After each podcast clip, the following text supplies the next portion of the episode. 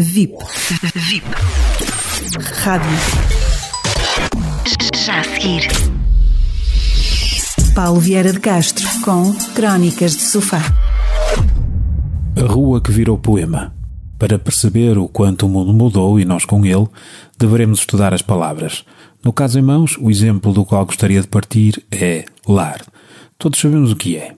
Esta palavra tem a sua origem no conjunto de deuses romanos, protetores do domicílio familiar. Onde é que eu quero chegar? É que o nosso lar tem hoje, sabe-se lá por que diabo, muito pouco a ver com a ideia de família natural. A casa de tantos e de todos passou a ser, de certo modo e antes de tudo, um ativo financeiro. Assim sendo, aceitamos ser escravos das nossas mais incompreensíveis dívidas, a prova disso é que, não raras vezes, quando alguém nos relata a aquisição de uma nova casa, é vulgar assistir à justificação de ter sido um ótimo investimento financeiro. E assim nos aproximamos, na atualidade, de um outro significado ancestral da palavra família. Trata-se de um termo usado na Roma Antiga, famulus.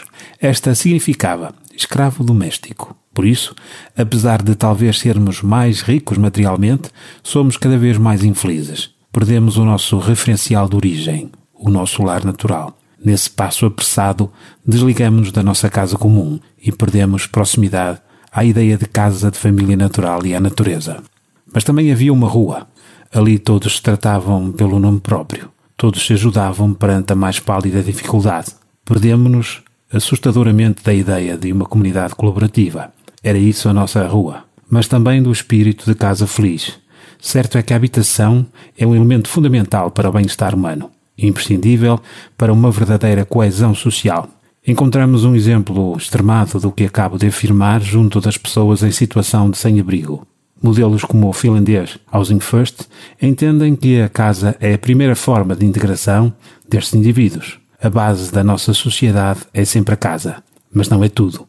Talvez a solução para as nossas maiores dificuldades passe por mudar a matriz da dimensão comunitária e com isso voltar a modelos de habitação colaborativa.